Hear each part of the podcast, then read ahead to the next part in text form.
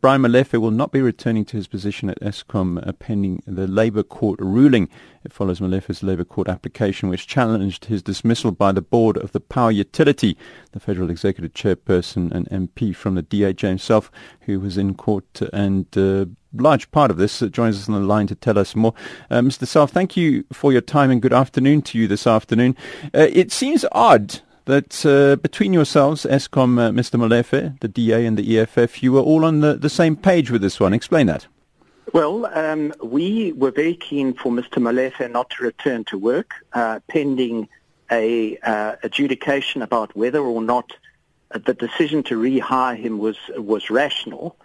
Um, we believe that it wasn't a rational decision. That we believe that it needs to be reviewed, and we had brought a um, an application to interdict Mr. Molefe from going to work.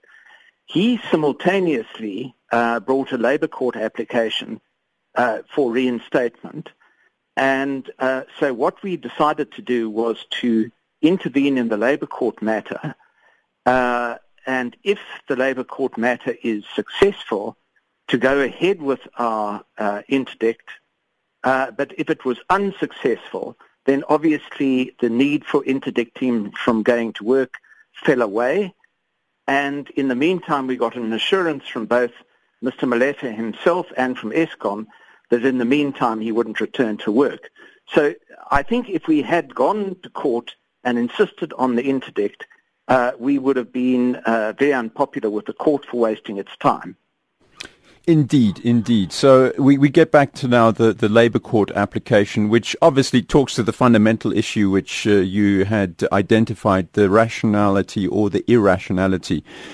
You clearly think uh, that the reappointment was irrational. Mr. Molefe is trying to say otherwise. So explain your differences there. Well, I think Mr. Molefe, I haven't had the benefit yet of seeing his papers before the Labour Court, but if I interpret it correctly, um, his uh, issue with Eskom uh, is a contractual one. He says he has a contract of employment that has been summarily terminated without due process, and uh, I imagine that that is going to be the basis of his defense. Our attack is a slightly different one. Uh, we uh, believe that this sort of legal fiction where you assume that somebody had an uninterrupted uh, employment contract while he was a member of parliament it cannot be rational. It cannot, it just beggars description um, that you can be effectively the CEO of a state-owned enterprise uh, on a continuous basis with while simultaneously being employed somewhere else. Um, and uh, it's for that reason that we believe that there was some sort of a, uh, a legal fiddle, if you like, uh, that got both the minister and Eskom out of trouble, um, but it cannot have been a rational decision in the best interests of the taxpayers of South Africa. Okay, in terms of that Labour Court, uh, he's sought an urgent interdict. Do you have any idea, up to date, about uh, plus minus when, when that's going to go ahead? I mean, obviously you're, you're, a bit closer to matters than we are. We do try and stay in touch, uh, mind sure. you. Uh, yes, well, our legal team, I understand, is meeting with the other legal teams on Thursday uh, to work out some sort of a timeline.